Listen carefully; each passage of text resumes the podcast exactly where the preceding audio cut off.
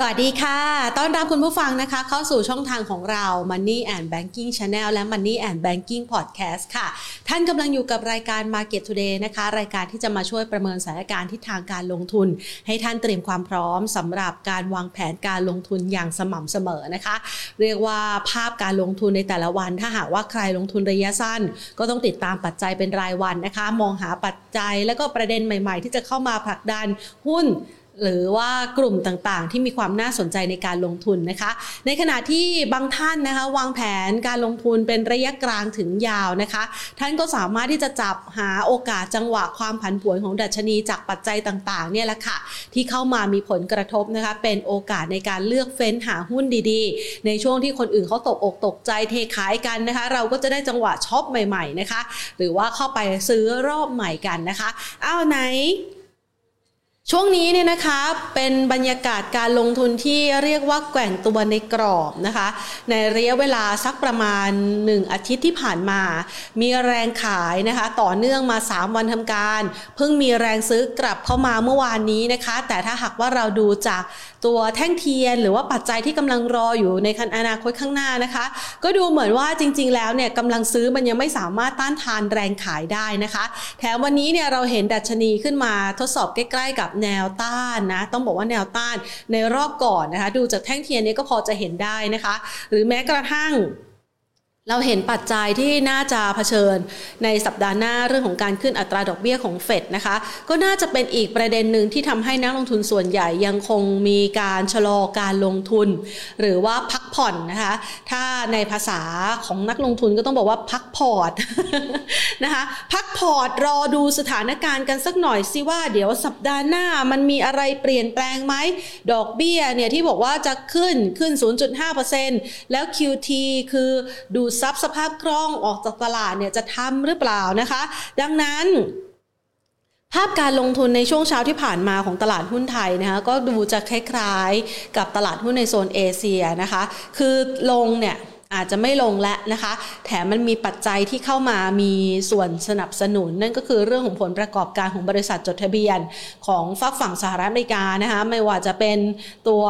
เมตาหรือว่า Facebook ที่เรากำลังใช้ช่องทางของเขาในการเผยแพร่ข่าวสารอยู่ณขณะนี้นะคะ หรือว่าจะเป็นตัว Apple นะคะที่มีการประกาศผลประกอบการออกมาดูดี ดีกว่าที่นักวิเคราะห์คาดการเอาไว้นะคะ แต่ว่า ผลประกอบการของบางบริษัทเนี่ยออกมาไม่ค่อยสู้ดี น่าจะเป็นอเมซอนนะคะ ที่วันนี้เปิดเผยผลประกอบการออกมาค่อนข้างย่ำแย่นะคะ ก็เป็นภาพหนึ่งที่อาจจะทำให้นักลงทุนนั้นมีแรงเทขาย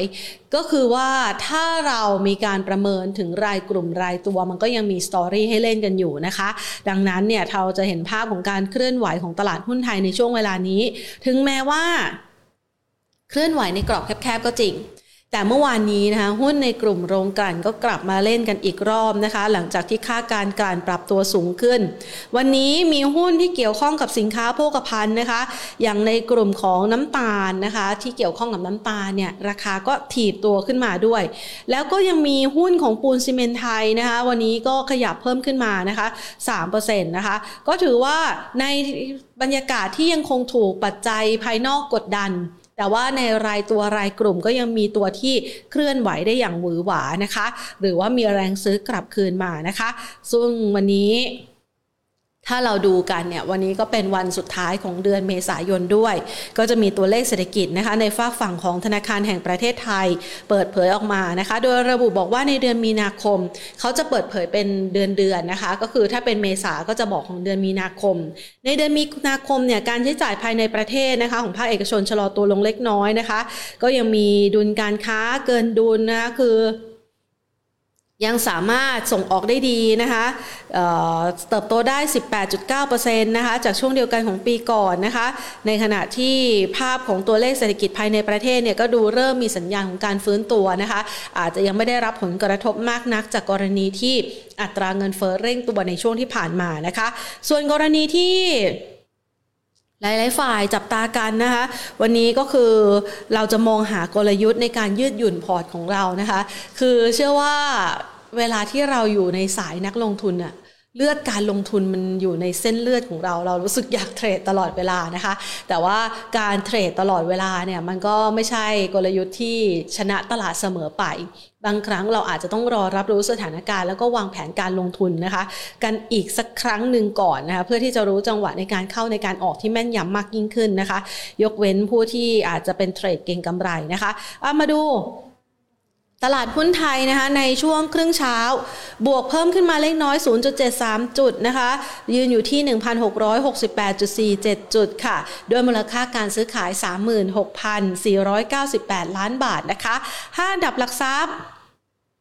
ที่มีมูลค่าการซื้อขายสูงสุด 5 อันดับแรกนะคะ อันดับที่ 1 คือปูนซีเมนไทยค่ะ ขยับเพิ่มขึ้น 3.06% CEYE นะคะวันนี้เป็นหุ้นน้องใหม่ในตลาด MAI นะคะทำเกี่ยวกับเรื่องของ Creative โฆษณานะคะ วันนี้ก็ขยับเพิ่มขึ้น 78.76%ค่ะ บ้านปูนะคะปรับลดลงไป 0.82%ค่ะ ส่วนทางด้านของ อันดับที่ 3 นะคะ วันนี้เป็น SCB นะคะ ราคาเริ่มฟื้นตัวและบวกเพิ่มขึ้นมา 0.89%นะคะ อันดับที่ 5 ค่ะ เป็นปตทสพนะคะ ขยับเพิ่มขึ้น 1.69%ตัวนี้เข้ามาตามราคาน้ำมันในตลาดโลกนะคะ พูดถึง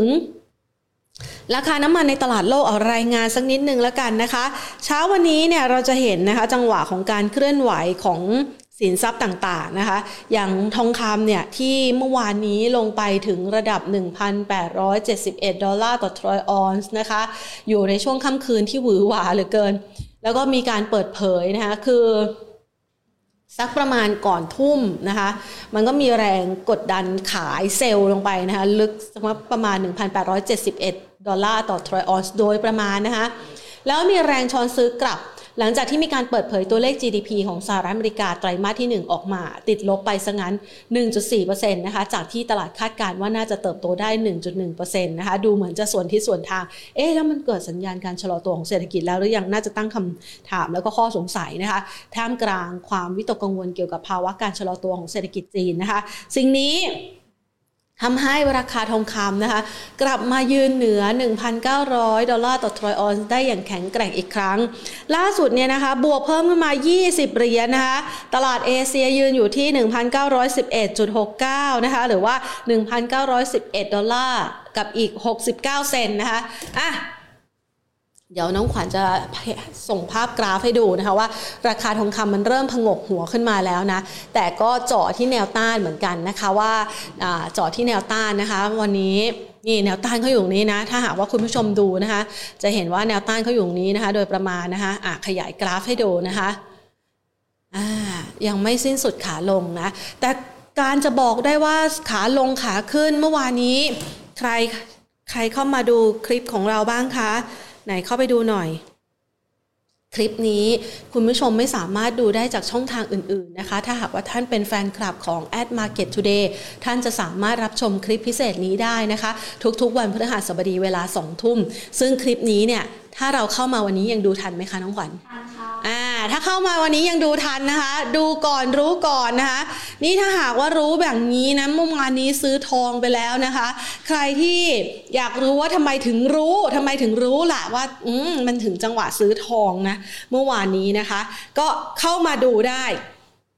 สแกนนี่นะคะ QR code ตรงมุมจอของเรานะคะ at market today นะคะ เพื่อที่จะเข้ามาดูคลิปพิเศษที่เราทำฝากกันเมื่อวานนี้นะคะ หรือว่าท่านอื่นๆนะคะ ได้ดูกันแล้วหรือยังคะ ช่วยบอกมาเป็นกำลังใจให้กับแพนหน่อย สวัสดีคุณพีรพงศ์สวัสดีคุณอ๋อย สวัสดีคุณหลิวหลิวนะคะ สวัสดีคุณปอม คุณเจียรกิจนะคะ คุณขวัญคุณลูกเกดนะคะ แล้วก็หลาย ๆ ท่านนะคะ ที่เข้ามาทักทายกัน ส่วนทางด้านของ Facebook Live วันนี้ก็ยังเป็นอีกวันหนึ่งนะคะ ก่อนที่จะพักผ่อนหยุดยาวกันก็มาติดตามแล้วก็ประเมินสถานการณ์การลงทุนกันนะคะอ้าว Facebook Live ของแพรนี่ยังหาไม่เจอนะอะเจอแหละนะคะ คือเรานี่มี อุปกรณ์เยอะแยะมากนะคะ ในการที่จะติดตามข้อมูลข่าวสารให้กับคุณผู้ชมนะคะอะมาดูกันนะคะ อย่างที่รายงานกันไปเมื่อสักครู่นี้นะคะว่า รายการของเรานะคะ ได้รับการสนับสนุนจากผู้ใหญ่ใจดีค่ะ SCB หรือว่าธนาคารไทยพาณิชย์นะคะ ให้เราได้มาพูดคุยกับคุณผู้ชมเป็นประจำนะคะ ทุกๆวัน แล้วเราก็ได้รับความกรุณานะคะ จากทางด้านของนักวิเคราะห์ในแต่ละท่านนะคะ ที่เข้ามาช่วยประเมินสถานการณ์การลงทุนกันด้วยนะคะ วันนี้นะคะ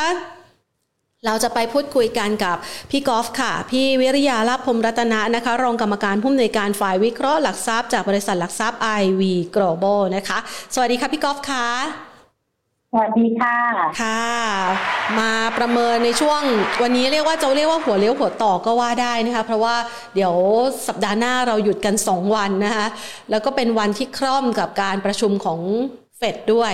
เราประเมินสถานการณ์ให้กับนักลงทุนยังไงบ้างคะพี่กอล์ฟ ก็โดยตลาดแล้วเนี่ยในช่วงพิจารณาในช่วงของสัปดาห์สุดท้ายในเดือนเมษายนเนี่ยเราพักตัวลงไปนะคะ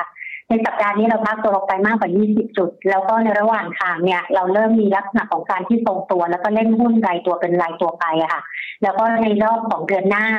การปรับขึ้นอัตราดอกเบี้ยของเฟดที่ระดับประมาณ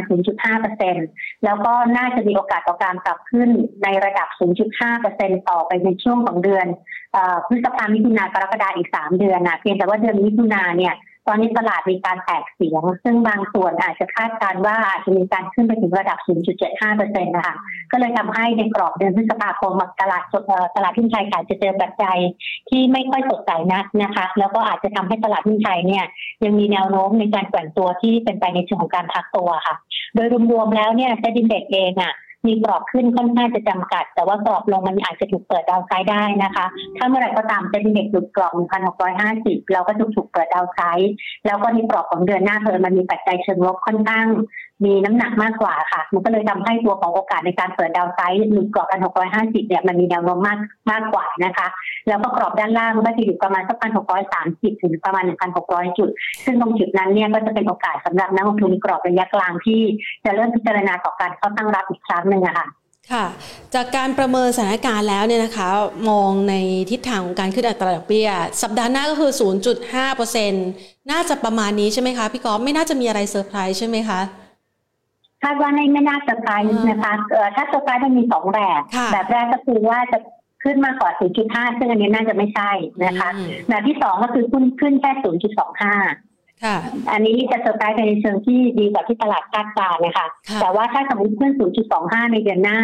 ในเดือนถัดไปคือมิถุนายนเนี่ย คนเขาก็จะไปคาดว่าอาจจะปรับขึ้นระดับตั้งแต่ 0.5 ถึง 0.75 อันนี้ก็ยังกดดันอยู่ ดังนั้นเนี่ยในเชิงเซอร์ไพรส์มันน่าจะเป็นเซอร์ไพรส์ในทางบวกมากกว่านะคะ แต่ว่าเพราะว่ามันขึ้นครั้งแรกเนี่ยที่ศูนย์จุดเจ็ดห้ามเป็นไปไม่ได้อยู่แล้วที่ระดับที่จะปรับก็ได้ก้าวกระโดดเป็นขนาดนั้นนะคะดังนั้นในลักษณะของตัวตลาดสัปดาห์หน้าก็จะเป็นไปในแนวโน้มว่า ถ้าตลาดให้น้ำหนักมากที่สุดตอนนี้อยู่ที่0.5แต่ถ้าเซอร์ไพรส์ในเชิงที่จะมากกว่า0.5ที่ต้องให้น้ำหนักค่อนข้างน้อย ในช่วงเดือนหน้านะนะคะ แล้วก็แต่ว่าถ้าต่ำกว่า0.5อาจจะมองแวเป็นไปได้บ้าง แต่ว่าในลักษณะนั้นเนี่ยตลาดก็ไม่น่าตอบตอบรับทางบวกแบบมากนักค่ะ แต่ว่าถ้าดูโดยในตัวของ commodity ที่ถูกสะท้อนเกี่ยวกับเรื่องของการปรับขึ้นอัตราดอกเบี้ยดีกว่า ตัวของ dollar index หรือว่าค่าเงินดอลลาร์นะคะเดี๋ยวนะคะตัวของค่าเงินดอลลาร์เนี่ยเรามีการแข็งค่าที่ระดับจาก 100 มา 103 เนี่ยภายในกรอบสัปดาห์เดียวนะคะ ทีนี้ในกรอบหนึ่งสัปดาห์ที่มาถึงขนาดนี้เนี่ยที่เขามองว่าที่ 103 หรือบวกลบนิดหน่อยตรงจุดเนี้ยมันเป็นจุดที่ คิดว่าน่าจะเริ่มชะลอการปรับขึ้นแล้วแหละ แล้วอาจจะมีแนวโน้มชะลอการปรับขึ้นแล้วก็อาจจะเริ่มพักตัวลงมา ซึ่งนั่นหมายความว่าในรอบสัปดาห์หน้าเมื่อมีการประชุม แล้วผลออกมาเป็นไปตามถือว่าเป็นไปตามกรอบคาดการณ์ที่ 0.5 แล้วน่าจะเริ่มเห็นดอลลาร์ชะลอการขึ้นนะคะแล้วอาจจะเริ่มพักตัวลงมา แล้วบาทที่มีการอ่อนลงมาเนี่ย อาจจะชะลอการออก แต่ว่าน่าจะยังไม่ได้หลุดกรอบไป34 กลับไปแข่งค่าตรงจุดนั้นนะคะ ก็น่าจะแข่งค่า กลับมาที่ประมาณสักสามสี่จุดสองจุดสามอะไรประมาณนี้ค่ะ ค่ะ มาถึงระดับตรงนี้แล้วเนี่ยนะคะ เราจะพิจารณาคำแนะนำให้กับนักลงทุนในการที่จะจัดสรรพอร์ตการลงทุนเพื่อรอรับสถานการณ์ที่กำลังจะเกิดขึ้นยังไงอะคะ ที่เราก็มองว่าคนที่เล่นเก็งกำไรคงจะลดสัดส่วนการเก็งกำไรลงมาพอควรแล้วนะคะ แล้วก็น่าจะมีสัดส่วนต่อการเก็งกำไรไม่น่าจะเกินครึ่งหนึ่งของพอร์ตแล้วแหละ แล้วก็อีกครึ่งหนึ่งเนี่ยที่เป็นเงินสดรอเนี่ยก็เดี๋ยวรอว่าถ้าเดือนหน้า SET Index มันมีการพักตัวลงมาจริง มันก็จะมีกรอบตั้งรับอยู่ประมาณสักใกล้ๆพันหกร้อยสามสิบไปถึงพันหกร้อยหรือถ้ามันเจอปัจจัยกระทบที่ลบกว่านั้นเนี่ยมันอาจจะได้ต้นทุนที่ต่ำกว่าแต่ตรงจุดนั้นที่ส่วนครึ่งหนึ่งของพอร์ตที่เราเป็นเงินสดก็อาจจะพิจารณาในกรอบตั้งรับนะคะแต่ว่าส่วนของคนเก็งกำไรเนี่ยจริงๆแล้วตลาดก็ไม่ได้ปิดทางที่จะเก็งกำไรไม่ได้เลย เพราะว่าตอนนี้เราอยู่ในโซนของการประกาศผลประกอบการไตรมาสที่หนึ่งแล้วก็ในกรอบของเดือนหน้าเนี่ยพฤษภาคมนะว่าจะมีปัจจัยเรื่องการปรับขึ้นอัตราดอกเบี้ยของเฟดกดดันตลาดภูมิภาคก็ตลาดหุ้นไทย แต่ว่าตลาดหุ้นไทยมันมีปัจจัยบวกที่เขาเรียกว่าสนับสนุนอยู่ก็คือเรื่องของการใช้ยกเลิกมาตรการที่ Test and Go ค่ะ ซึ่งก็เลยทำให้ตัวหุ้นเปิดเมืองนะคะ ก็ยังคงมีน้ำหนักไปในทิศทางที่เขาเรียกว่ายังสะท้อนความแข็งแกร่งที่ดีกว่า SET Indexอะค่ะก็อันนี้เรายังสามารถที่จะตามต่อได้ใช่ไหมคะพี่กอล์ฟสำหรับหุ้นกลุ่มเปิดเมืองอะคะ่ะที่เขามองว่าเล่นเป็นลายบริษัทไปอย่างได้อยู่นะคะ เพราะว่าในหุ้นเปิดเมืองเนี่ยมันมีอย่างอย่างยกตัวอย่างอย่างเช่นกลุ่มของทางด้านขนส่งอย่างเงี้ย AOT ก็อาจจะอยู่ในโซนด้านบนอยู่ในความว่า ก็อาจจะมีแกลบอีกสักระยะหนึ่งแต่ว่าต้องยอมรับว่าเขาไม่ได้พิ่งขึ้นมาเขาขึ้นมาพักใหญ่แล้วนะคะ ส่วนตัวที่เราได้คอมเมนต์เป็นกำไรมาสองสามวันที่ผ่านมาก็คือตัวมินตัวมินเนี่ยเราก็ถือเป็นหุ้นเปิดเมืองตัวหนึ่งแต่ว่าเขาก็มีการเปิดเมืองในยุโรปด้วยนะคะตัวมินเองเนี่ยก็ปรับตัวขึ้นมาในระดับหนึ่งแล้วเพียงแต่ว่าโอกาสของคนอยากขายทางกำไรเนี่ยก็อยากจะขายที่มากกว่าณปัจจุบันนะคะ ก็อาจจะมีโซนได้ที่สามสิบสี่ไปถึงสามสิบหกหรือสามสิบแปดอะไรประมาณนี้ค่ะ ดังนั้นคนที่เป็นหุ้นเปิดเมืองเนี่ย ก็อาจจะพอเก็งกำไร แล้วก็อาจจะไปขายทางกำไรในกรอบวนได้ในสัปดาห์หน้าค่ะค่ะอะเรามาดูตรงอีกเรื่องหนึ่งของเฟดเหมือนกันนะคะ ที่หลาย ๆ คนอาจจะตั้งข้อสังเกตว่าในครั้งนี้เนี่ยเรื่องของ QT ล่ะคะพี่กอล์ฟมองยังไงบ้างคะ การดูดซับสภาพคล่องออกจากตลาดก็ถือว่าเป็นอีกแนวทางหนึ่งที่จะช่วยสกัดในเรื่องของเงินเฟอ้อด้วย หลังจากที่ก่อนหน้านี้ ECB อาจจะบอกว่าเออเขาเขาก็เตรียมเหมือนกันนะลดเรื่องของ QE ในตลาดอะคะ่ะ ก็มองว่าตอนนี้ตลาดไอ้ตัวของคอมมานดิที่ต่างๆเนี่ยมันก็สะท้อนภาพเหล่านี้ไปได้แล้วนะคะ เพราะว่าไม่ว่าจะเป็นเรื่องของการดึงเม็ดเงินกลับเข้ามาหรือการลดขนาดงบดุลหรืออาจจะเป็นตั้งแต่ก่อนหน้านั้นคือการลดวงเงินชีวิตที่การใส่เงินเข้าไปในระบบก็ลดสัดส่วนเงินถอยถอยออกนะคะ ดังนั้นเนี่ยการการที่ลดในตัวของเรียกว่าสภาพคล่องในตลาดเนี่ยก็ถอนค่อยๆถอยตัวออกมาเนี่ยดังนั้นตัวของเม็ดเงินมันก็เลยสะท้อนในที่ว่าต่ อจะสินทรัพย์เสี่ยงในบางส่วน เช่นในตัวของตลาดหุ้นตลาดบิตคอยน์อย่างเงี้ยแล้วก็จริงๆน้ำมันกับทองก็ไม่ได้ขึ้นไปเยอะนะคะยังเป็นตลาด sideway อยู่แต่ว่าไอ้ที่ขึ้นไปแรงๆเนี่ยก็คือไอ้ตัวของค่าเงินดอลลาร์ซึ่งก็หมายความว่ามันมีไอ้ตัวของเงินเนี่ยไหลไปสู่ไปพักเงินเอาไว้อะไปอยู่ที่ค่าเงินดอลลาร์แล้วก็ไหลออกจากพันธบัตรด้วยก็เลยต้องให้ bond yield ปรับตัวเพิ่มขึ้นนะคะคือทุกอย่างเนี่ยไปอยู่ที่ภาวะที่เรียกว่าพร้อมที่จะเอ่อ คือไปอยู่ที่วางวางไว้เป็นส่วนที่เรียกว่าพักเงิน แล้วหลังจากนั้นค่อยขยับแล้วไปดูว่ามันจะไปอยู่ที่ตรงจุดไหนต่อ แล้วก็ที่สำคัญก็คือว่าพอเรนฟันโฟเนี่ยมีไหลกลับเข้ามาในภูมิภาคเอเชีย แต่ว่าในเอเชียที่กลับเข้ามาเป็นทางด้านบวกเนี่ยโดยส่วนใหญ่ปีนี้ที่ซื้อก็จะมีซื้อในตลาดที่ไทยกับอินโดนีเซีย แต่ว่าตลาดทุนฮ่องกงญี่ปุ่นเอ่อทางด้านจีนเองเนี่ยไม่ค่อยมีนะคะเพราะว่าตัวเลขของเขาออกมาเป็นทางขามากกว่าค่ะ วันนี้เนี่ยนะคะถ้าเราดูเนี่ยเราจะเริ่มเห็นเหมือนกันนะคะพี่กอฟว่ามันมีการเก็งกำไรอยู่ในรายกลุ่มรายตัวนะคะ โดยเฉพาะอย่างยิ่งในกลุ่มสินค้าโภคภัณฑ์ที่เกี่ยวข้องกับอาหาร แล้วก็เป็นกลุ่มหนึ่งที่พี่กอล์ฟบอกว่าให้เราจับตากันมาในช่วงระยะเวลาที่ผ่านมาด้วยนะคะ ขยับมาหลายกลุ่มแล้วนะคะ ทั้งเรื่องของอน้ำมันที่เป็นน้ำมันพืชต่างๆนะคะ หรือแม้กระทั่งเรื่องของอตอนนี้มาเป็นน้ำตาลแล้วนะคะ ในกลุ่มเหล่านี้พี่กอล์ฟมองยังไงต่อคะคุณคือพี่ก๊อฟน่าจะได้คุยกับแทนไปสัก ต้นต้นสัปดาห์มั้งนะคะตอนนั้นตอนนั้นที่เขาก็บอกว่าเม็ดเงินเนี่ยมันจะไหลเข้าสู่หุ้นที่ได้ประโยชน์จากค่าเงินบาทอ่อนค่า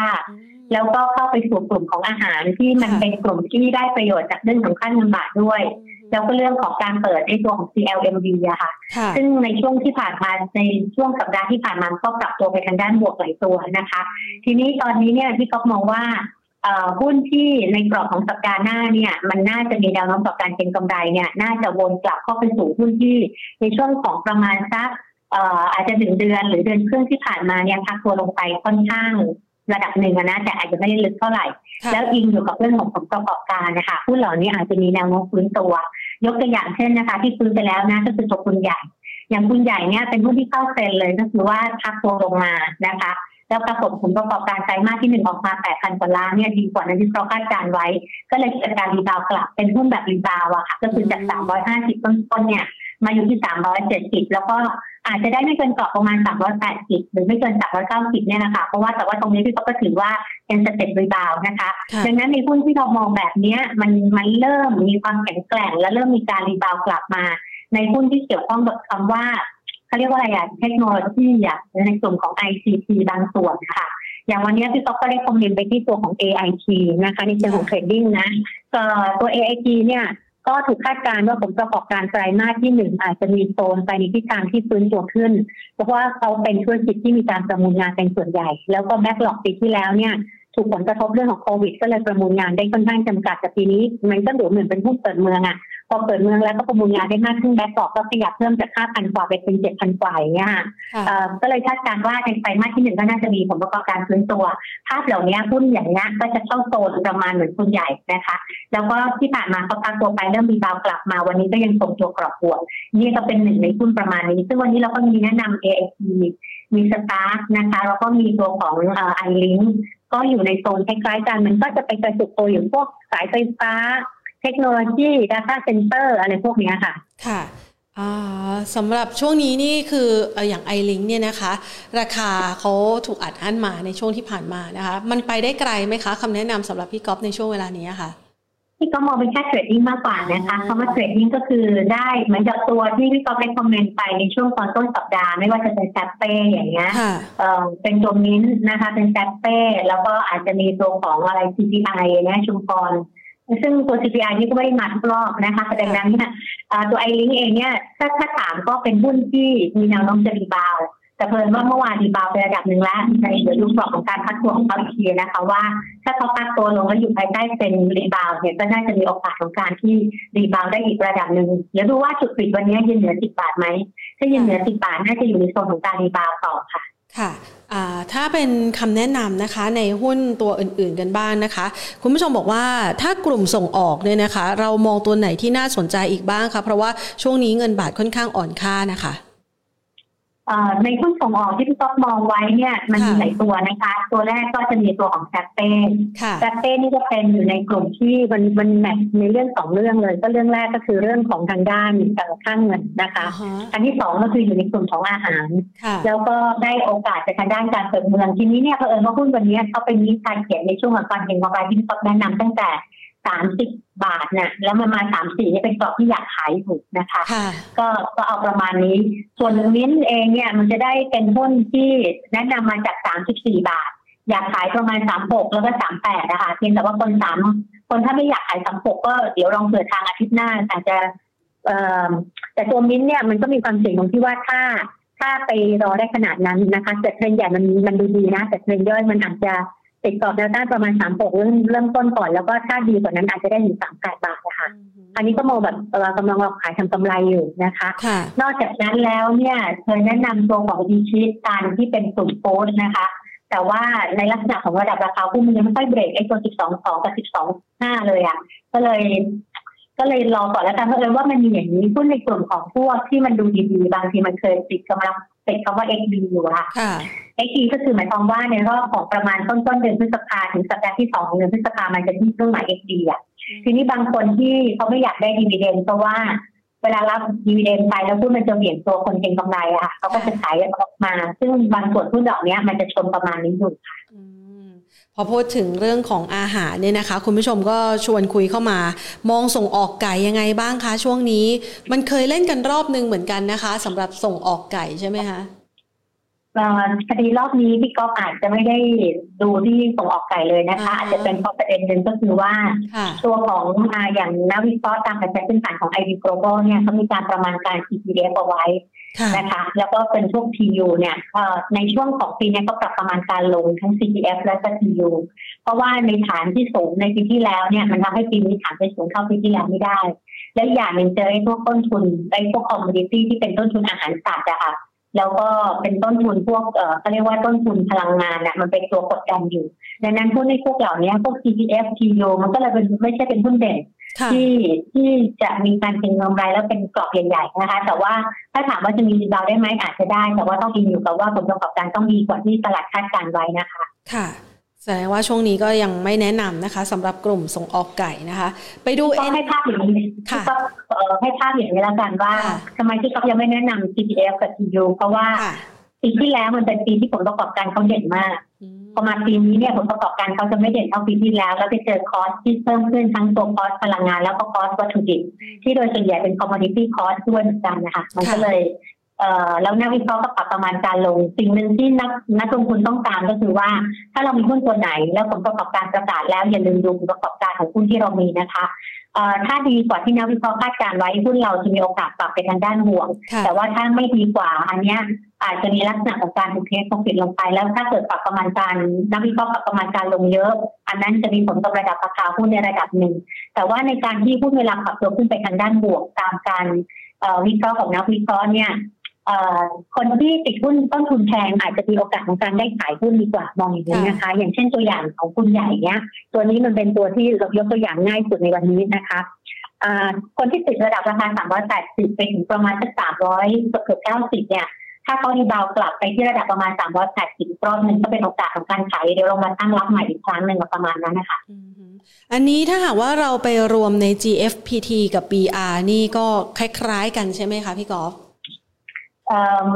กับ CPF กับ PU ใช่ไหมคะใช่ค่ะคือคือพี่ก็อาจจะยังไม่ได้มองไอ้ตัวของผลประกอบการหรือความคาดการณ์นะคะ แต่ว่าเทรนของหุ้นไม่เหมือนกัน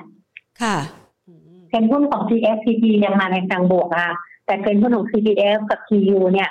มันบวกเด่นไปแล้วเมื่อปีที่แล้วอะแล้วถูก take profit ลงมาตอนนี้เทรนเป็นลักษณะของการค่อนข้างอ่อนแรงกว่าเซ็ตแต่ว่าตัวของ GFPT เนี่ยน่าจะได้ประโยชน์อันที่ส่งจากข้างเงินบาทอ่อนค่า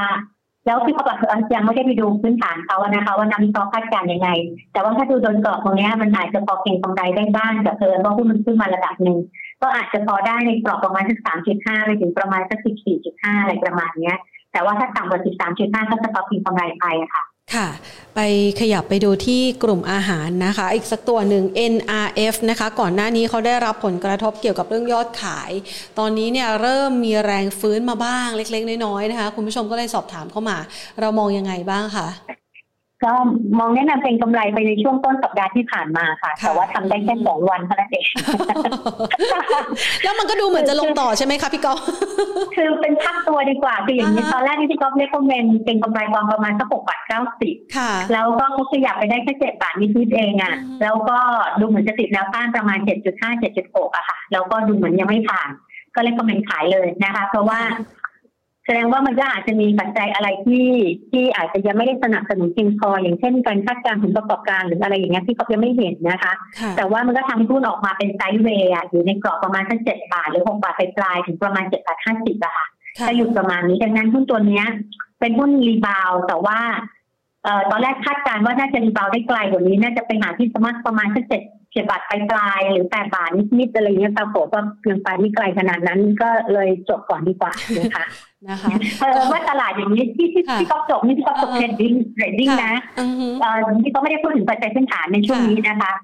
ทีนี้ในลักษณะตรงนี้คือเวลาเทรดดิ้งแล้วเนี่ยพี่ก็อาจจะหวังเล่นเร็วและสั้น เพราะว่าในเดือนพฤษภาคมมันมีปัจจัยกดดันเยอะอะแล้วบางที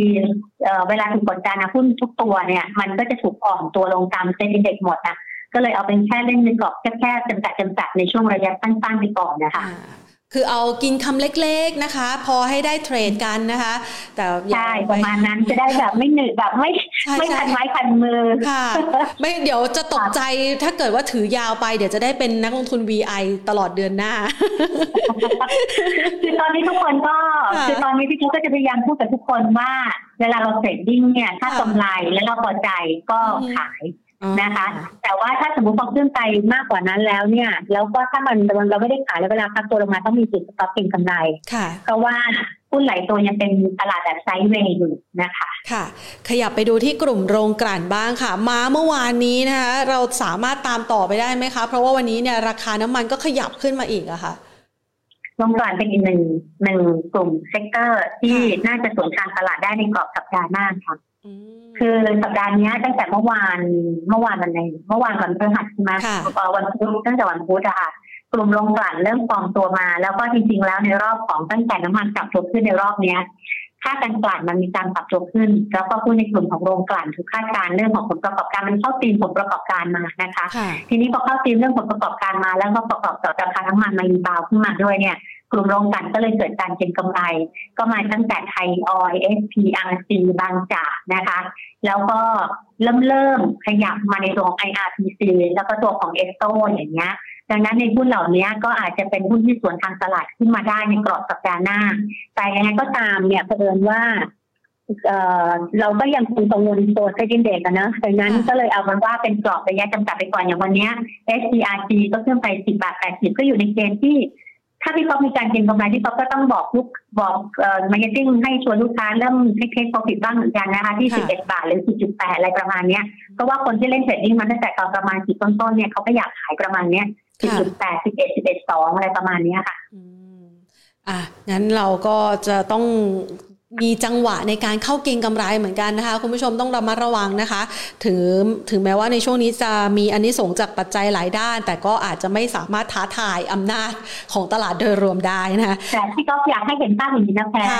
คือตลาดตอนนี้เดือนพฤษภาคมเนี่ย เราเตรียมตัวว่าตลาดจะถอยลงมาพอควรเหมือนกัน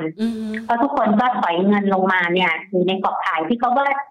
สมมติเงินที่เราลงทุนในตลาดที่เพราะว่าแต่ละคนต้องถอยมาไม่ต่ำกว่ายี่สิบสามสิบเปอร์เซ็นต์บ้างแล้วแหละนะคะ บางคนที่ออกมาหมดพอร์ตเลยอะรอตกแล้วก่อนรอช้อนใหม่กันวันก่อนเนี่ยตลาดที่ตกไปเมื่อวันอังคารนะคะที่ลงแรงๆเนี่ยน้องเขาก็บอกว่าลงแรงยังไม่พอเลยบอกเขาพอร์ตว่างแน่นอนชัวร์อะไรประมาณนี้นะคะ เพราะว่าคือคนคือคือพี่ก็จะมองอย่างนี้ว่าตลาดมันรอข้อมูลกันอยู่ และทีนี้เนี่ย ด้วยข้อมูลเนี้ยมันสะท้อนไปที่ทั้งตัวของ Dollar Index ทั้งตัวของ bond yield เยอะไปหมดเลย ทีนี้ถ้าสมมติในสัปดาห์หน้าเป็นไปตามคาด และยังไม่มีปัจจัยอะไรที่ลบแรงๆนะคะ ตลาดอาจจะพักตัวแต่ว่าพักตัวลงอาจจะเป็นสึ่งตัวทางออกมากกว่า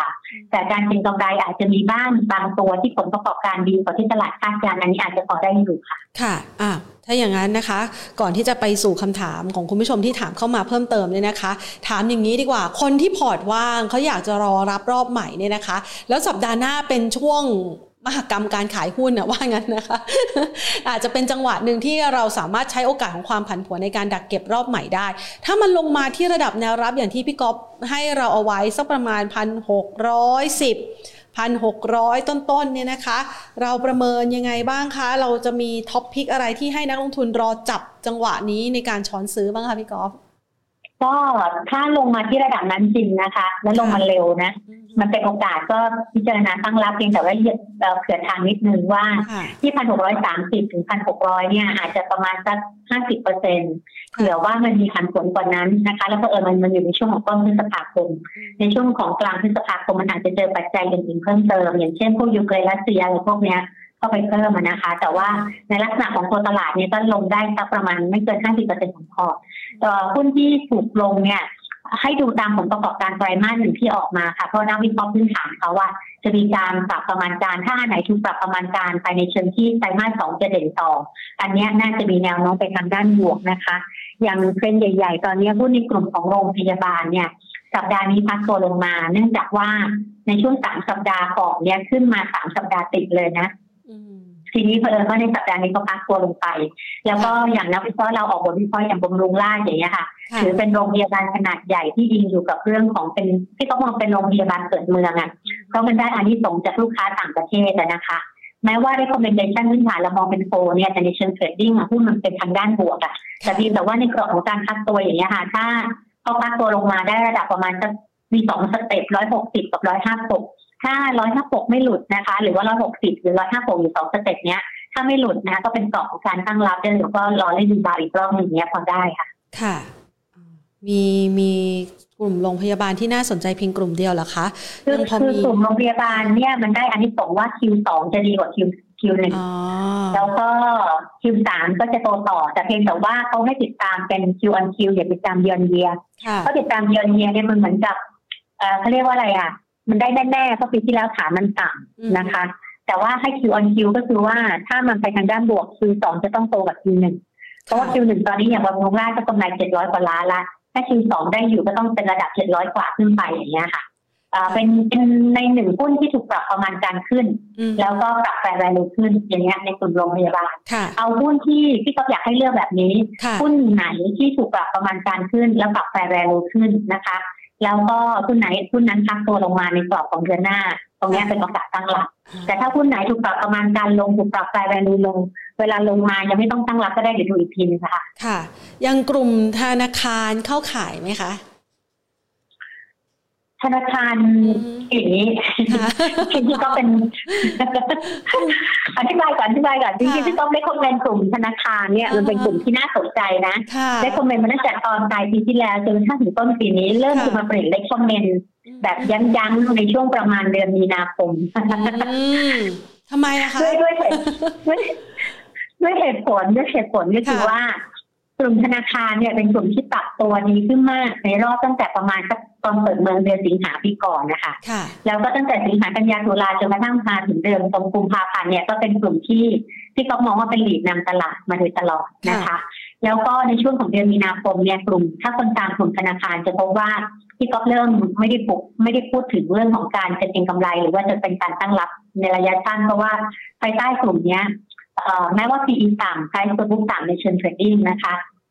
แต่เพียงแต่ว่าหุ้นเนี่ยในเทรนของภาพภาพรายใหญ่ๆรายรายประมาณรายมันน่ะ มันส่งสัญญาณกำลังเลือกทาง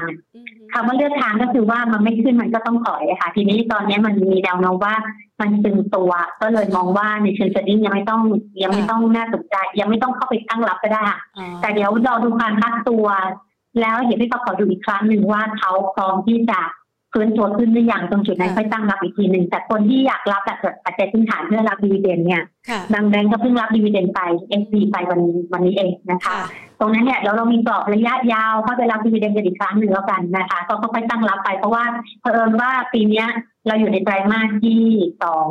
แล้วพอไตรมาสหนึ่ง ปรับประมาณการเรียบร้อยไตรมาสสองประกาศผลประกอบการออกมา ถ้าผลประกอบการไตรมาสที่สองนี่จะโชว์ผลกระทบเรื่องของคอสแล้วนะที่หนักกว่าไตรมาสที่หนึ่งนะคะ ดังนั้นไอ้ตรงนั้นแหละมันจะเป็นส่วนหนึ่งที่ถ้าทำให้หุ้นพักตัวลงไปจะพักตัวลึกกว่าที่เราจะจะเจอในเดือนพฤษภาตรงนี้เราก็ก็จะพิจารณาอีกครั้งในช่วงกลางปีก็ได้นะคะ คือไม่ใช่ว่าไม่น่าสนใจแต่ราคามันวิ่งมาเยอะแล้วเขาเริ่มเหนื่อยราคาอยู่เปลี่ยนคือถ้าเป็นการซื้อของก็ต้องบอกว่า แฟชั่นครั้งนี้ยังเสียงราคาได้อ๋อยังต่อได้อีกนิดนึงเออแฟชั่นนี้ไม่รีบอะไรเงี้ยนะคะค่ะอะงั้นเราขยับไปที่ตัวธนาคารนะคะแต่ว่ามันเพิ่งขึ้นมาเมื่อเร็วๆนี้เองค่ะพี่กอล์ฟ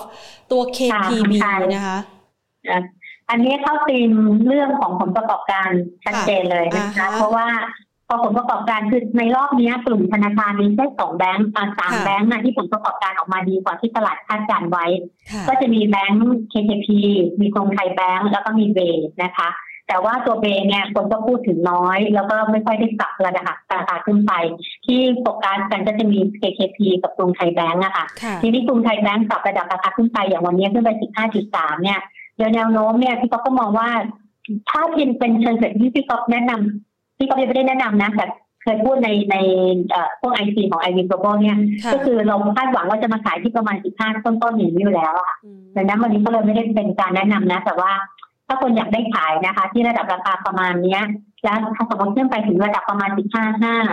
สิบห้าหกหรือสิบห้าเจ็ดอะไรเงี้ยก็เป็นคนขายทำกำไรระยะสั้นได้บ้างนะคะค่ะนะคะ ก็ตอบคำถามคุณผู้ชมนะคะ คุณ EST บอกว่าจะขึ้นอีกไหม สรุปคือตอนนี้เป็นจังหวะของคนเขามีของรอขายนะคะ ใครอยากได้เดี๋ยวขอปาเพราะว่าที่พี่เขาคุยเรื่องของผลประกอบการ JTB เราพูดตั้งแต่สัปดาห์ที่แล้วอะว่ากลุ่มไทยแบงก์เป็นแบงก์หนึ่งที่ผลประกอบการออกมาดีกว่านักวิเคราะห์คาดการไว้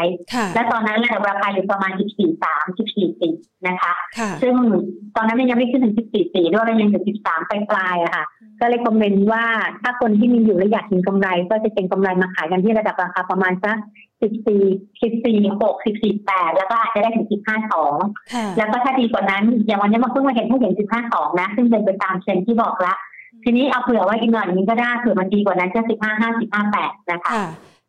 ไปขยับไปดูอีกตัวหนึ่งปตทสพแล้วคะ วันนี้ก็ขึ้นใหญ่เส้นใหญ่ยังบวกนะคะสพเนี่ยว่ายังยังเป็นหุ้นน้ำมันที่ได้อานิสงส์เรื่องของ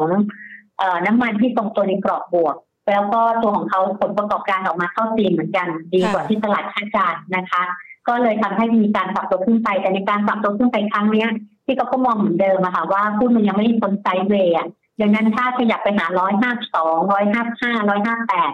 ที่ที่ระดับร้อยห้าแปดคนที่ติดเอาไว้กรอบนั้นเนี่ย อยากจะขายเล่นรอบก็ทำได้อะค่ะ ค่ะ PSL ล่ะคะ ตัวอะไรนะคะ PSL Precious Shipping ค่ะ Precious ยังอยู่ในคำแนะนำแบบ rebound อยู่นะคะค่ะตัวหุ้นในกลุ่มของเดินเรือ และก็กลุ่มของโลจิสติกเนี่ยเป็นกลุ่มที่เข้าตีว่าที่ผ่านมาพักตัว แล้วก็ถูกคาดการณ์ว่าผลประกอบการไตรมาสหนึ่งน่าจะถูกฟื้นตัวในไตรมาสนี้ค่ะ ดังนั้นก็เลยทำให้ทั้งพวกโลจิสติกและก็เดินเรืออาจจะมีแนวโน้มดีบาวอย่างที่ Precious Shipping เนี่ยเราก็เลย comment เป็นกำไรมาในรอบสองวันที่แล้วนะคะแล้วก็หุ้นก็ฟื้นตัวมาที่ระดับราคา 19 ต้นๆเนี่ย ดังนั้นตอนนี้ก็ยังอยู่ในโซนของการ rebound แต่ก็กรอบ rebound อาจจะมองไว้แบบจำกัดนิดนึงก็คืออยู่ประมาณ 19.5 19.8หรือว่ายังไม่เกิน20บาทไปก่อนนะคะค่ะอันนี้ดีอันนี้คาดหวังแบบเพราะว่าเขาเรียกว่ายังยังยังเพราะ SET Index นะคะ ค่ะ อ่า นะคะ เพราะว่าอาจจะต้องมีความระมัดระวังแหละ เพราะมันกำลังจะเกิดความผันผวนขึ้นในสัปดาห์หน้านะคะ อย่าง TOP ไทยออยล์นี่ราคาขึ้นมา คุณผู้ชมถามว่าแบ่งขายทำกำไรหรือว่าปล่อย run trend ดีคะพี่กอล์ฟ ถ้าไม่ผ่าน58ถ้าไม่ผ่าน ขายทำกำไร อ่าฮะ แต่ถ้าผ่าน การจะแบ่งขายบางส่วนที่ห้าสิบแปดแล้วก็อีกบางส่วนไปขายที่หกสิบห้าเก้าหกสิบก็ได้ค่ะเพราะว่าตกหุ้นตัวนี้มันได้อันนี้ส่งเรื่องของคำว่าลงกลั่นด้วยไงเราก็อยากจะเตือนการไปถึงสัปดาห์หน้าหน่อยหนึ่งนะคะขยับไปที่กลุ่มเกี่ยวข้องกับราคาน้ำตาลทรายนะคะ วันนี้ราคาน้ำตาลทรายเนี่ยมันทำให้หุ้นในกลุ่มนี้ไม่ว่าจะเป็น KSL หรือว่าบุรีรัมย์ที่เป็นเกี่ยวข้องกับน้ำตาลทรายค่ะแทนคะพี่ก๊อฟ หาตัวย่อน้ำตาลทรายไม่ได้ KSL ค่ะ KSL ไม่ใช่ไม่ใช่ตัวตัว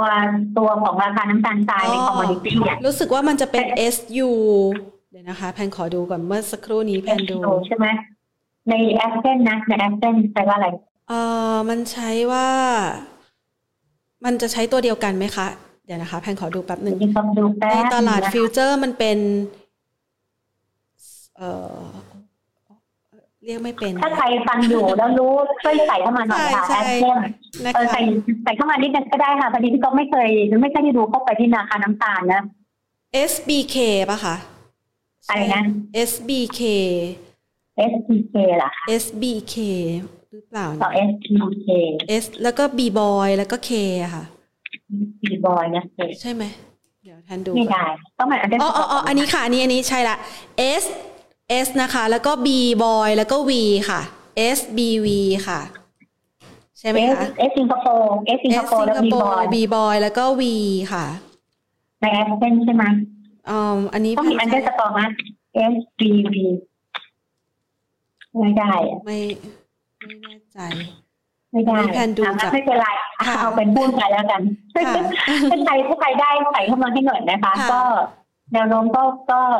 โซลีบาวนะคะ ก็ขยับ คือตอนนี้พี่ก็ดู BRR ดู KSL ก่อนที่เราจะมาคุยกันเนี่ยพี่ก็ดูอยู่เหมือนกันแต่ว่าไอ้ตัวของมูลค่าการซื้อขายของ BRR มันน้อย ตอนเช้าที่ดูค่ะมันน้อย แต่ว่าตัวของ KSL รู้สึกจะเยอะกว่าเยอะเลยนะ KSL เยอะกว่ามีแรงซื้อเข้ามาเยอะนะคะอ่ามีเยอะกว่าดังนั้นเนี่ย ก็อยู่โซน rebound อยู่อะค่ะ ก็อาจจะมีแนวโน้ม rebound ได้ที่ระดับประมาณสักสี่จุด 4.06 4.1 4.16 4.2 เอาเป็นกรอบเข้าไหน4.2 แล้วกันนะคะค่ะ ก็ก็ยัง let profit run ได้อีกสักวันหนึ่งถ้าใครรับความเสี่ยงได้ค่ะอ่านะคะ ก็สำหรับราคาน้ำตาลทรายนะคะ ช่วงนี้ ส่วนทางด้านของคุณผู้ชมนะคะ ที่สอบถามเข้ามาเพิ่มเติมนะคะ สนใจเกี่ยวกับตัวเขาเรียกว่า REIT กอง REIT อสังหาริมทรัพย์นะคะที่เป็น IF พวกลงท้ายด้วย IF เงี้ยค่ะทำไมมันลงดีจังเลย กลุ่มอสังหาริมทรัพย์มีตัวไหนบ้างก็ไม่ค่อยได้โฟกัสเลยเอาที่จัด EGATIF ลงเยอะค่ะวันก่อนที่ต้องเห็นไอดีโปรโบเขาส่งข้อมูลเข้ามานะคะที่เขาขออนุญาตยังไม่ได้ตอบพอดีอ่านว่าจะจำไม่ได้อะ มันลงมาด้วยอะไรสักอย่างค่ะเขามีข้อมูลเข้ามาให้แต่ที่เขาอ่านแล้วจำไม่ได้จริงขออนุญาตที ขออนุญาตนะคะไม่ตอบแล้วกัน เพราะว่าลงมาเยอะนะค่ะอันนี้ถ้าหากว่าเป็นโดยรวมสำหรับภาพของกลุ่มกองทุนที่เกี่ยวข้องกับอสังหาเนี่ย มันเซนซิทีฟกับดอกเบี้ยเยอะแค่ไหนคะพี่กอล์ฟเยอะพอสมควรเพราะว่าตัวของดอกเบี้ยเนี่ย ถ้าสมมติว่าตลาดมันขึ้นนะคะ แล้วกองเนี่ยมันให้ผลตอบแทนเป็นดอกเบี้ยที่ไม่จูงใจพอคนเขาก็วิ่งไปหาดอกเบี้ยที่จูงใจกว่าเดิมเหมือนเราอะ แต่ทีนี้พูดมันลงมาขนาดเนี้ยแปดจุดหกห้าเดี๋ยวต้องไปไกลดูก่อนว่ามันมันมีประเด็นอะไรสักอย่างอะน้องก็ส่งมาให้ดูแล้วค่ะ แต่ว่า อ่านแล้วแหละแต่จำไม่ได้ต้องขออนุญาตเลยไม่ได้สนใจเท่าไหร่ก็เลยไม่ได้ดูเข้าไปค่ะ แต่คนร้องโอดโอยเยอะอะไอ EGATIF อะนะคะ หลายๆคนบอกว่าลงมาขนาดนี้ถือได้ไหมหรือขายดี พี่ที่ไม่ตอบเพราะว่าพี่ก็เผอิญไม่ได้ดูไอ้เรื่องของพื้นฐานเท่าไหร่ เราก็ไม่ได้ดูในเรื่องของเงื่อนไขนะคะ แต่ว่าถ้าดูโดยเทรนที่เป็นกราฟอะพวกมันตกและทำ new low ใหม่เนี้ยก็เป็นพี่เขาเขาก็ต้อง find เอา information แล้วแหละ แต่ว่าโดยรวมก็ ก็จะไปขายมันก็ยังกังวลนะคะ แต่อยากให้ไปดูพื้นฐานอะว่ามันลงเพราะอะไรแล้วถ้าลงแล้ว แล้วไอ้ตัวนี้มันฟื้นตัวได้มีโอกาสต่อไป อันนี้ถือได้ แต่ถ้าฟื้นตัวไม่ได้ก็ต้องระมัดระวังอะค่ะคือพี่ตอบไม่ได้ให้เป็นแค่ concept แล้วกันค่ะนะคะได้ค่ะ ขอไปดูกลุ่มอสังหาริมทรัพย์ค่ะเอ่อโอ้นี่คุณผู้ชมถามตัว NUSA เข้ามานะคะ บอกว่าหลุด cash balance วันที่สามมีสิทธิ์วิ่งต่อไหมเออเดี๋ยวนี้หุ้นเขาติด cash balance กันเยอะนะ เพราะว่ามันวิ่งกันเร็วแรงนะคะ ค่ะเขาเป็น cash cash ไหนนะ T หนึ่ง T หนึ่งใช่ไหม cash NUSA วันอันนี้ไม่แน่ใจค่ะไม่ไม่เป็นขึ้น T หนึ่งใช่ไหมตอนนี้มันมีสาม T อะค่ะ T หนึ่ง T สอง T สามทีนี้เนี่ย ไอตัวของ NUSA เนี่ย วันนี้เอ่อถ้าบอกว่าวันวันที่สามจะหลุด cash ค่ะตอนนี้จริงๆเขาต้องสะท้อนบวกแล้วนะ แต่ตอนนี้เขาก็ยังดูอ่อนๆไปนิดนึงอ่าเป็น T สองใช่ไหมใช่ค่ะดังนั้นถ้าสมมติว่าเขาไม่หลุดแล้วกลายเป็น T สามทีนี้ SP หนึ่งวันทันทีเลยดังนั้นถ้าดูตามราคาของวันเนี้ยดูไม่ค่อยบวกเท่าไหร่ค่ะสำหรับคนนะคะก็อาจจะอยู่ในกรอบของการแกว่งในกรอบประมาณเอากรอบใหญ่ๆหน่อยนะ แต่ว่าไม่ได้บอกว่ามันจะต้องลงไปถึงตรงนี้นะคะ ก็สักประมาณบาทห้าสิบถึงประมาณบาทเจ็ดสิบอะอยู่ประมาณนี้ไปก่อนค่ะ ค่ะเอ่อช่วงเวลานี้เนี่ยนะคะ ถ้าหากว่าเราไปมองในเรื่องของราคาพลังงานในตลาดโลกค่ะพี่กอล์ฟทั้งน้ำมันก็ขึ้นนะคะก๊าซธรรมชาติก็ขึ้นถ่านหินก็ขึ้นนะคะอ่าในกลุ่มเหล่านี้เนี่ยเราพอจะมีตัวเลือกอื่น ๆ ที่นอกเหนือจากตัวที่เกี่ยวข้องกับน้ำมัน พอที่จะให้คุณผู้ชมได้เลือกเก็งกำไรหรือว่าไปลองพิจารณาเพิ่มเติมได้ไหมคะเราทานเห็นดีไหมคะอ่าบ้านปูช่วงนี้ก็ไม่ค่อยขึ้นเท่าไหร่นะ ก็ขึ้นมาขึ้นมาในระดับหนึ่งนะอ่าสำหรับอาทิตย์นี้ค่ะแต่ว่า คือตอนนี้ฐานหินที่บ้านปูวันนี้ทุกเทปก็ปิดลงมาบ้างก็เพราะว่าเอ่อเมื่อวานนี้มีประเด็นที่เขาเก็งกำไรกันว่าตัวบ้านปูเองเนี่ยค่ะจีนจะมีการลดตัวภาษีนำเข้าเอ่อถ่านหินเข้าจีนนะคะ จากค่ะสามสามเปอร์เซ็นต์กว่าๆมั้งสามเท่าไหร่นะคะสามถึงหกเปอร์เซ็นต์เหลือศูนย์แต่เผอิญว่าก็มีบทวิเคราะห์จาก House View ออกมาทำนองว่า ตัวบ้านปูเนี่ยไอ้ถ่านหินที่เขาส่งออกไปจีนเข้ามาจากเหมืองอินโด และอินโดเนี่ยเวลาส่งออกไปเขาไม่มีเอ่อเขาเรียกว่าถูกยไม่กคิเว้ดนภาษีอยู่แล้วโอ้โหเออดังนั้นมันก็เลยค่ะไม่ได้ประโยชน์สักเท่าไหร่ค่ะแต่เผอิญว่าตัวบ้านปูเนี่ยยังได้ประโยชน์จากเรื่องของราคาถ่านหินที่ปรับขึ้น แล้วก็คาดการณ์ผลประกอบการไตรมาสที่หนึ่งนะคะดังนั้นก็เลยทำให้หุ้นในกลุ่มของถ่านหินวันเนี้ย มันก็อาจจะชะลอตัวไป แต่ว่าก็ดูเรื่องผลประกอบการนิดนึงเพราะว่าในช่วงของไตรมาสหนึ่งระดับราคาถ่านหินก็ปรับตัวขึ้นมาระดับหนึ่งนะคะ ดังนั้นก็เลยถูกอยู่ในกลุ่มที่เรียกว่ายิงเกี่ยวกับผลประกอบการค่ะค่ะส่วนบ้านปูในเชิงของการเซ็นที่พี่ก็ยังมองว่าเขาเป็นหุ้นไซด์เวย์ค่ะ ถ้าขยับขึ้นไปที่ระดับ 12.5 12.8 หรืออาจจะได้ถึง 13 มันไม่ผ่านก็ขายอะค่ะค่ะอืม นะคะขอเป็นคำถามทิ้งท้ายนะคะพี่กอล์ฟขาช่วงนี้เนี่ยหลาย ๆ คนคือกังวลเนื่องจากเรื่องของวิกฤตพลังงานเนี่ยเรากังวลกันไปแล้วนะคะ ราคาต้นทุนสินค้าต่าง ๆ เพิ่มสูงขึ้นนะคะ ราคาน้ำมงน้ำมันก๊าซธรรมชาติขึ้นมาหมดแล้ว สิ่งที่ตามต่อก็คือวิกฤตอาหารนะคะมันพอจะแปลกลับมาเป็นโอกาสการลงทุนในหุ้นบางกลุ่มบางตัวที่อาจจะได้รับอานิสงจาก พวกข้าวของแพง สินค้าที่อาจจะขาดแคลนในอนาคต เราพอจะแปลเข้ามาเป็นโอกาสการลงทุนในตลาดหุ้นไทยได้บ้างไหมคะพี่กอล์ฟคำถามแทนยาวอะ เอาแบบสั้นๆก็คือเอาเอาที่ถ้าเขาจะขาดอยากแคลได้นอะไรกัน ถ้าเขาขาดแคลนกัน พอจะมีหุ้นตัวไหนที่ได้บ้างไหมคะ ขาดแคลนอาหาร อืม เอาเป็นว่าอย่างนี้แล้วกันค่ะที่ก็อาจจะเข้าใจคำถามได้ไม่ครบทั้งหมดนะค่ะแต่ว่าเอาอะไรที่มันดูเหมือนจะแพงตามราคาพวกน้ำมันดีกว่าใช่ไหมอ่าคือออ่าประมาณนี้อ่าได้ได้ค่ะ เพราะว่าอย่างอะพูพูดง่ายๆตอนนี้เนี่ย เวลาที่เราจะไปกินข้าวเนี่ย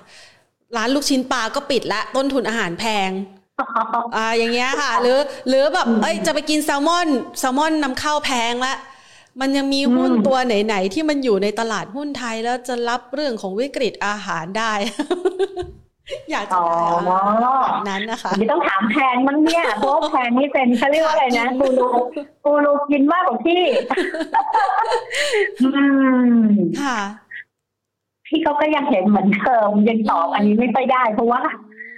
อืมหุ้นที่ให้ไปอะ มันก็ให้เป็น sector ที่ที่ พอจะขยับไปได้แล้วทั้งโรงกลั่นทั้ง food and beverage เลยนะคะแล้วก็จะมีกลุ่มของ ICB บางตัว อย่างตัวของ STARK อย่างเงี้ย มันเป็นหุ้นที่อาจจะไม่ได้เกี่ยวกับของกินนะแต่เป็นหุ้นเกี่ยวกับอะไรคะแต่เป็นหุ้นที่เกี่ยวกับอาจจะมีเขาเรียกว่าอะไรอะเขาเรียกว่าแฟชั่นมันอาจจะมาอย่างเช่น ตัว STARK เขาทำพวกสายไฟอะค่ะ ทีนี้เนี่ยเท่าที่เราไปดูข้อมูลที่อาจจะไม่ใช่เป็นบทวิเคราะห์แต่เป็นข่าวนะเขาก็มีลักษณะของการที่จะวิ่งไปสู่ไอ้ตัวสายไฟที่ไปอิงอยู่กับพวก EV คาร์แล้วเขาบอกว่าตัว EV car เนี่ย เมื่อคนใช้เยอะมันจะต้องเปลี่ยนสายไฟในบ้านเพื่อที่จะก็เรียกว่าเปลี่ยนเพื่อให้มันมีการชาร์จไฟของรถ EV ให้ได้อะค่ะซึ่งในหมู่บ้านที่เขาเองก็เริ่มมีประเด็นเนี้ย เริ่มมีการเปลี่ยนสายไฟอะที่ต้องเป็นสายไฟตามชาร์จรถอะ นะคะเพื่อให้ให้มัน match กับไอ้รถที่เราต้องชาร์จอย่างเงี้ย อย่างเงี้ย มันก็มีแนวโน้มว่าหุ้นมันก็จะไปตามภาพรวมของตลาดอย่างเงี้ย ไปตามเทรนด์ของเทคโนโลยีไปตามเทรนด์ของ EV คาร์อย่างเงี้ยพอได้ แต่อาจจะไม่ใช่อาหารนะแพนไม่เพราะว่าแพนพยายามคิดมาอยู่สักพักพี่ต้องจากไปดูเอ็มสุกี้อะค่ะเอ็มเคสุกี้อย่างเงี้ย ก็มันก็มีต้นทุนเข้ามาอยู่ดีนะก็ขึ้นไปแล้วอะก็ขึ้นไปบ้างแล้ว ถ้าเป็นเรื่องของอาหารเหรอไปดูเมเจอร์มาเอาแบบขายป๊อปคอร์นสนับสนุนบางส่วนอย่างเงี้ยอย่าหัวเราะนะบางทีการขายอะไรที่มันเป็น จริง ๆเขาเรียกว่าอะไรนะคะพี่ก๊อฟใช่ที่เขาเห็นเด็กๆถือถือเยอะ อะไรที่มันเป็นแอคเซสซอรี่อย่างเงี้ย มันเป็นโรงงานที่เลยนะนะคะ เดี๋ยวนี้ไปเมเจอร์เนี่ยแพนอาจจะไม่เห็นคนไปจองตั๋วนะ แต่เขาถือถังป๊อปคอร์นถังบัลเริ่มกลับบ้านกัน แล้วเมื่อสองสองปีก่อนเนี่ย ตอนที่เขาไปรับลูกชายอะนะแล้วเราไปดูหนังกันเนี่ยก็มีเด็กผู้ชายสองคนก็อายุประมาณสักสิบกว่าขวบนี้เล่านอกเรื่องได้ใช่ไหมได้ได้เขาก็แบบด้วยความภาคภูมิใจถึงจะถังป๊อปคอร์นมาเนี่ยอย่างดีเลยปรากฏถือไปไอ้หูป๊อปคอร์นมันหลุดจากถังอะโอ้โหเทกระจาดเลยสีหน้าเสียคนตอนนั้นสงสารน้องเขามากเลยอะไม่ได้ต้องไปซื้อใหม่นะอุ้ยถังนึงเท่าไหร่อะแพงโอ้ยเมื่อก่อนแพงมากเลยนะคะ แต่เดี๋ยวนี้นี่ ซื้อสักประมาณสามร้อยนี่กลับไปกินที่บ้านได้คุ้มเลยค่ะโอ้ถ้ากลับไปกินที่บ้านนี่คือกินต้องกินวันเดียวหมดใช่ไหมเขาไม่งั้นมันมีกรอบใช่ไหมใช่ค่ะ ส่วนใหญ่มันกรอบไม่ทันทันเขาเรียกว่ากินไม่ทันที่มันหายกรอบ เออโอ้ยกินเป็นถังขนาดนั้นนี่โกคือแบบ เยอะมากนะใช่ค่ะ ต้องมีปาร์ตี้ทั้งบ้านอะโอเค เอาเป็นว่าเมเจอร์อาจจะได้เรื่องป๊อปคอร์นนะคะ อันนี้ตอบคำถามแทนได้อะประมาณนี้ได้เลยค่ะ ไว้คราวหน้าทานจะขอชวนพี่ก้องมาคุยเรื่อง EV ดีกว่า เพราะว่าเรื่องของอุตสาหกรรม EV ในประเทศไทยนี่ก็ดูน่าสนใจแล้วก็ถูกท้าทายจากนานาประเทศไม่น้อยเหมือนกันนะคะ ค่ะก็ถ้าเป็นไปได้นะ เดี๋ยวพยายามหาศึกษามาที่เขาก็ศึกษาตามภาพรวมของหุ้นมากกว่านะคะได้เลยค่ะ ยินดีค่ะ ขอบพระคุณมากนะคะ สวัสดีค่ะนะคะ พี่กอล์ฟนะคะ วิริยาราพมรัตนะนะคะ คุณวิริยาราพมรัตนะนะคะ จาก IV Global นะคะ พี่กอล์ฟน่ารักมาก ๆ เลยนะคะ มาคุยกับเรานะคะ แล้วก็ให้ตัวหุ้นเอาไว้ช่วงนี้คือ หุ้นตัวไหนที่พี่ก๊อฟให้เอาไว้เน้น trading นะคะคุณผู้ชมเน้น trading นะคะกินกำไรคำเล็กๆไปก่อนนะแล้วมันก็อาจจะไม่ได้เทรดดิ้งได้ในระยะเวลาสักนานสักเท่าไหร่นะคำว่าเทรดดิ้งนะคะ แต่เดี๋ยวสัปดาห์หน้าเนี่ยความผันผวนที่ต้องเผชิญเนี่ยคุณผู้ชมจะต้องใช้จังหวะหนึ่งในการไปเลือกสรรเก็บหุ้นตัวที่เมื่อสักครู่นี้พี่กอฟให้คำแนะนำเอาไว้นะคะ ไตรมาสหนึ่งดี และจะดีต่อเนื่องไปยังไตรมาสที่2นะคะแล้วก็มองแล้วเนี่ย อยู่ในกลุ่มทั้งโรงพยาบาลแล้วก็เปิดเมืองด้วยนะคะ มีความน่าสนใจยังไง เดี๋ยวไปลองฟังทบๆเอานะคะ แต่ละตัวเนี่ยก็มีความเคลื่อนไหว คือจะบอกว่า บางวันเนี่ยเรามาช้า จากพี่กอล์ฟไปหน่อยนะคะ เพราะตัวที่พี่กอล์ฟแนะนำเนี่ยมันวิ่งไปแล้วนะคะ แต่บางตัวที่เรามาทันนะคะ ก็ยังมีจังหวะมีรูมให้เก่งกำไรกันอยู่นะคะ ไปฟังเข้าใจถึงสตอรี่ที่พี่กอล์ฟแนะนำคุณผู้ชมก็จะเข้าใจว่าเราจะสามารถเลือกลงทุนในหุ้นแต่ละตัวได้อย่างไรนะคะ ฝากเอาไว้ละค่ะ ส่วนคุณผู้ชมท่านใด ขาย ขายขายข้อมูล ไม่ได้คิดเป็นตัวเงินแต่อย่างใดนะ แต่อยากจะเชิญชวนคุณผู้ชมนะคะ มาสแกน QR code ที่อยู่ตรงมุมจอด้านด้านขวามือของเราเนี่ยนะคะ at market today ค่ะ มาเข้ามาเป็นเพื่อนกับเรากันหน่อยนะคะ คือเชิญชวนให้มาเป็นเพื่อนกับเราเนี่ยเพราะเราอยากจะมีโอกาสนะคะ ได้นำเสนอข้อมูลดีๆนะคะ เพื่อเป็นช่องทางในด้านการตัดสินใจการลงทุนให้กับคุณผู้ชมนะคะ เมื่อวานนี้เรามีคลิปพิเศษนะคะ ผ่านทาง at market today line OA เนี่ยนะคะมาพูดคุยกันเกี่ยวกับเรื่องของเทรนด์นะคะในตัวหุ้นต่างๆนะคะใครที่ลงทุนแล้วเนี่ยนะคะ อยากรู้ว่ามันสิ้นสุดขาขึ้นแล้วหรือยังสิ้นสุดขาลงแล้วหรือยังนะคะ เมื่อวานนี้เรามีข้อมูลที่เรียกว่าเป็นสุดยอดอินดี้นะคะให้คุณผู้ชมได้ไปศึกษาเพิ่มเติม และขอบอกเลยว่า ตัวสุดยอดอินดี้ตัวนี้เนี่ยนะคะ ถ้าคุณผู้ชมเนี่ยจะไปเรียนรู้ที่อื่นนะ บางทีเขาเก็บตังค์นะเออ ถ้าเกิดจะไปใช้ที่อื่น บางทีเขาก็เก็บตังค์นะพูดเบาๆนะคะอะดังนั้นนะคะฝากเอาไว้ค่ะ ฝากไปดูนะคะ แล้วก็แอดไลน์เข้ามาเป็นเพื่อนกันนะคะ เรามีข้อมูลดีๆแบบนี้นะคะ มาฝากกันเป็นประจำนะคะ แล้วก็อยากจะเอาข้อมูลดีๆ อินดี้ดีๆ ที่เอามาช่วยให้คุณผู้ชมสามารถใช้ในการกำหนดจังหวะการลงทุนได้นะคะ มาฝากกันเป็นประจำแบบนี้แหละค่ะ ถือว่าการแอดเข้ามาเป็นเพื่อนกัน เป็นการให้กำลังใจของเราแล้วก็ทีมงานนะคะ แล้วก็เราจะได้มีอีกหนึ่งช่องทางเอาไว้พูดคุยกันด้วยนะคะ วันนี้หมดเวลาลงแล้วค่ะลากันไปก่อนสวัสดีค่ะ